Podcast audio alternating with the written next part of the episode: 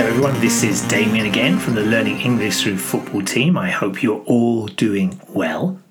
This is our second football language podcast from day four of the Euros because we wanted to look at some of the language used to describe the second goal from the Czech Republic's Patrik Schick in their 2 0 win over host Scotland in Group D. The Czech striker scored his second goal in the 52nd minute with a wonder strike from over 49 metres, a record distance at the European Championships. But how was this goal described? Was it a chip, a lob, or a dink? Remember that a chip is when a player raises or lifts the ball when the ball is on the ground, whereas a lob would be to raise the ball while the ball is off the ground, and a dink would be a lifted shot or pass from a shorter distance. In this case, Schick hit the ball on the ground while it was moving first time, so I'm not sure if we can just call it a chip I wonder if there's another term for this goal, or even if we might call it a Schick goal in the future. Hola a todos, estáis escuchando languagecaster.com. We decided to look at how some of the UK press described this contender for goal of the tournament from Schick. And so we'll start with The Guardian, who called it a booming curler over the keeper. The word curler describes the direction of the shot the player curled or bent the ball over the keeper, while the word booming describes the power with which Schick hit the ball. A booming strike would be a really hard shot, for example.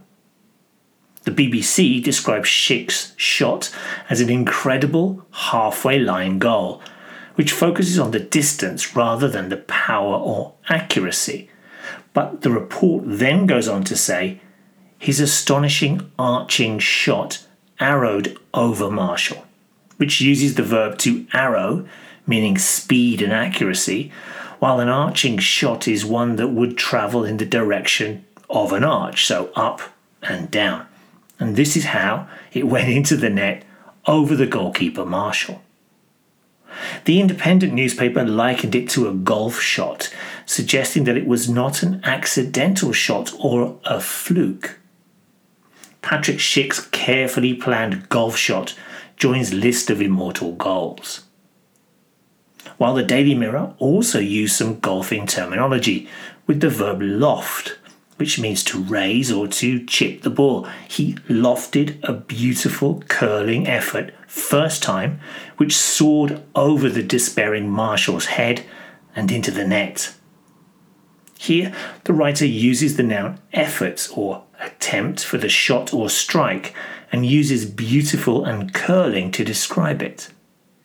They go on to say that the ball soared over the keeper, which meant that it flew and continued to fly over the despairing keeper, which means that the keeper had no hope at all.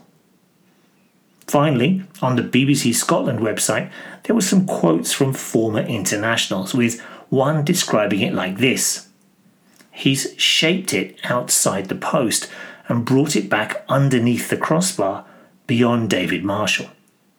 Here he means that Schick has hit the ball in such a way that it looks like it's going wide of the post, so shaped it outside the post. But then it comes back, curve or bend it, and entered the goal just below the crossbar. Właśnie słuchasz languagecaster.com. Yep, you are listening to languagecaster.com. That message was in Polish. Um, it would be lovely if we received some more languages from our listeners, particularly from some of the other Euro 2020 teams. Um, we think we have about 11 now. So if you fancy sharing a recording in your own language, then send it on to us via admin at languagecaster.com. Simply record the phrase, you are listening to languagecaster.com in your or indeed in any other language. Thank you. Don't forget that there's a transcript of this podcast and lots of vocabulary support which you can access by coming along to our site. Remember that you can follow us on Twitter, Facebook, Instagram, or just drop us a line at admin at languagecaster.com. Okay, that's it for this short podcast, and we hope you enjoyed our look at some of the words that the UK press used to describe the wonderful Patrik Schick goal arched, curved, curled, soared, and booming. Maybe you can let us know how this goal was described in other languages.